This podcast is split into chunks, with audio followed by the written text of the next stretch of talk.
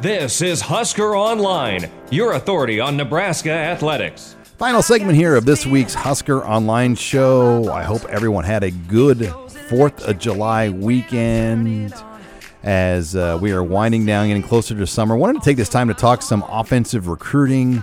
Uh, but before that, I, I, wanted to just make a bulletin announcement here. If you are, if you're a big fan of the Husker Online show and you're interested in and just being a part of the show, we are looking for sponsors for this upcoming season. We are the number one most listened to regular Nebraska football podcast out there. Um, and we'd love to get a chance to promote your business here on the Husker Online Show. So if you are interested in being a part of the Husker Online Show, drop me an email at Sean, S E A N, at huskeronline.com, and we could talk about letting you be a part of the show as we'd love to get the chance to uh, promote your business here this upcoming season. Uh, but Nate, um, let, us look at let's look at things here, Nate, as as as we kind of delve into the recruiting board for offense, and you know things are pretty light right now. Um, you know it's going to pick up. We know it's going to pick up, but they've got their quarterback Logan Smothers. Yeah, they've got two really really good offensive lineman guys that fit what they're trying to do, and Turner Corcoran, and then Alex Conn.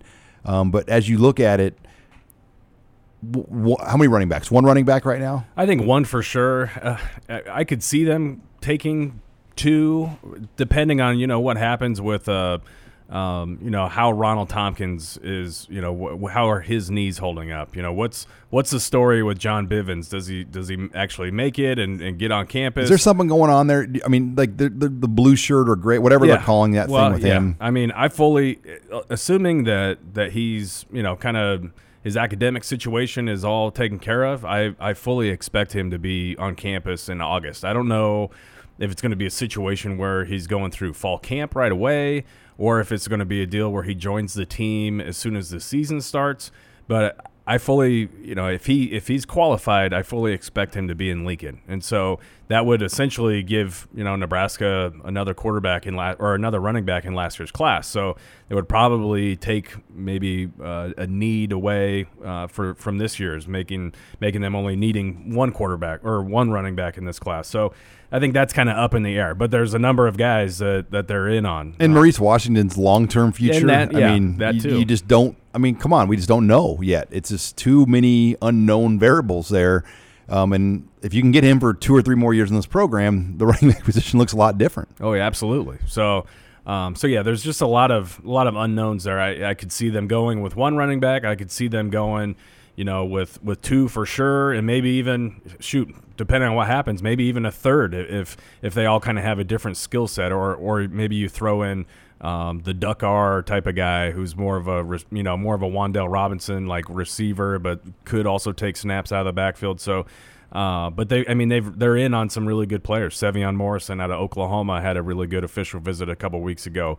Uh, Marvin Scott out of Florida had a really good official in mid June, and um, you know uh, Jordan Simmons out of out of Georgia is visiting here at the end of the dead period, and so uh, I mean those are three top notch top notch high quality running backs right there that that have either been on campus already or, or that are coming, and and there's probably another at least three or four or five uh, that I think Nebraska is really in on right now. So, so that's a position that's looking pretty good. Wide receiver, uh, you know, they they graduate three guys at the end of this year, um, you know, and I think they need to bring in at least three, maybe even four, depending on you know what the what the outlook looks. So, does Dominic Watt have an offer yet from Nebraska? No.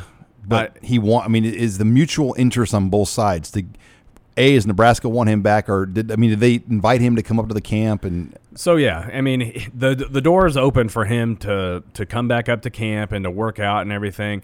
Now there's conflicting reports on if he has the offer or not, uh, and and rather than saying yes he has an offer or no he doesn't, I'll just say I don't believe he has a committable offer right now. I, I think if, if he tried to commit to Nebraska right now, they would probably tell him, okay, well, let's we're gonna wait uh, right at this point in time. I, I, think that when you look at a guy like Omar Manning uh, out of Kilgore College, that was that was up, um, you know, for that second Friday Night Lights weekend for the or for the the Big Red Barbecue, his official visit.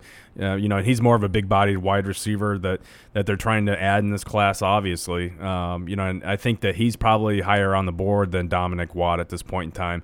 Um, you know, and then you, you want to stay with uh, the big body theme. You know, the Ajou Ajou out of uh, out of Clearwater Academy International High School. They're down in Florida, but he's originally from Canada.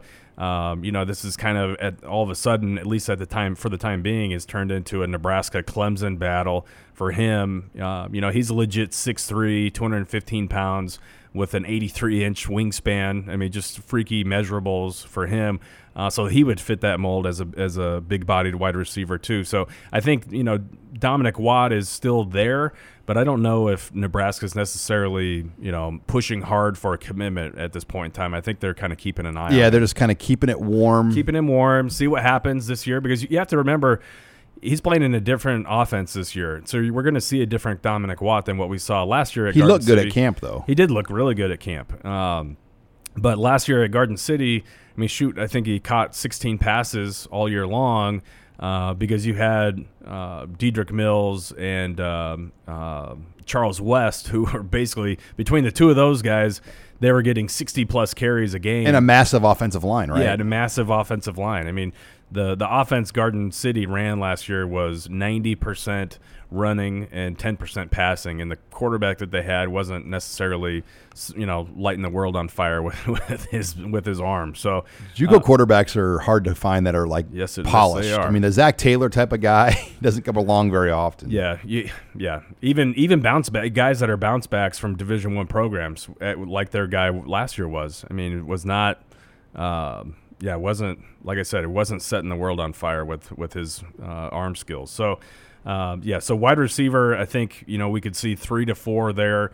Um, and you know one thing to keep an eye on too is Xavier Betts, the Rivals 100, uh, you know top 50 guy out of out of Bellevue West. You know what are his what's his academic situation like? You know, did they go ahead and recruit as if he's going to have to go JUCO route, or or do they recruit? You know, uh, try to make sure you know assume that they that he's going to make it, or you know It'll be a Desmond Bland situation though. He'll live on the commit list, I think, the whole year. Yeah. Oh, yeah, And then they'll let they'll let it go all the way to the end. And you can't sign a guy if there's any questions. Yeah. The 25 rule, which includes grad transfers and traditional transfers, it makes every one of those 25 spots like gold. You cannot blow one of them.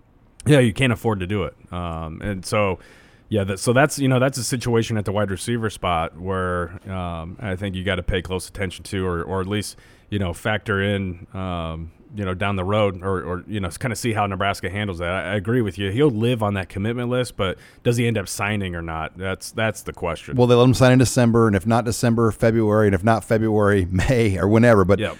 Then you got yeah, lots of other guys like Watts, and then Ty Hahn could be a safety or a receiver. Isaac Gifford, you know, is probably being more defensive looked at. But Yep. I want to ask you, we're up against it. Offensive line, are they done at tackle too? I don't believe so because I think Alex Conn could uh, slide in and play offensive guard. They want long levered guys. Yeah, on they the, want the whole the whole deal. Yeah, they want big. They want a massive offensive line and, and full of athletes, guys that can move. And so, uh, I think Conn. I think he could uh, end up sliding inside to guard, uh, which would open the door up for for another tackle in this class. And then tight end one. Yeah, one tight end. I mean, it's they, it's not a big need, but especially with the transfer of Travis Vokolek uh, coming in. I, I think that if I think they're I think they're good. and Bringing in- Hickman's there. Yeah, Hickman's there. I think they're good bringing in one tight end and maybe even more of a hybrid type of guy, like kind of like Hickman is. I, I think Hickman is some you know somewhat of a hybrid type. If they go and get another guy like that, I think they'd be fine with that. in your total class number, and this changes every day, every minute, is it about 23, 24 still? I think it's yeah. I think it's between twenty three and twenty five, somewhere in that range is what I believe they'll they'll end up signing. And that's recruiting. You're never get. That's going to change every minute depending on who the guy is. Yeah, pegging it down to to an absolute number at this point, you know, halfway. I mean, we're we're pretty much halfway to signing day or to you know to February. Um, pe- pegging that down to an absolute number right now is Like Shawn Watson impossible. years ago told me this when I asked him that question years ago. He goes, "Sean, it's liquid. Yeah. it, it literally changes by the day. It, and so, Yeah, and the closer you get to it, it's changing by the hour sometimes. So, yeah, well, lots to keep track of, and we'll get a better look at the defensive board next week from Nate as we kind of sit here on a break with the recruiting cycle. But thanks again here for joining us this week here as this wraps up another edition of the Husker Online Show. Thanks again for joining us this week on Husker Online, your authority on Nebraska athletics.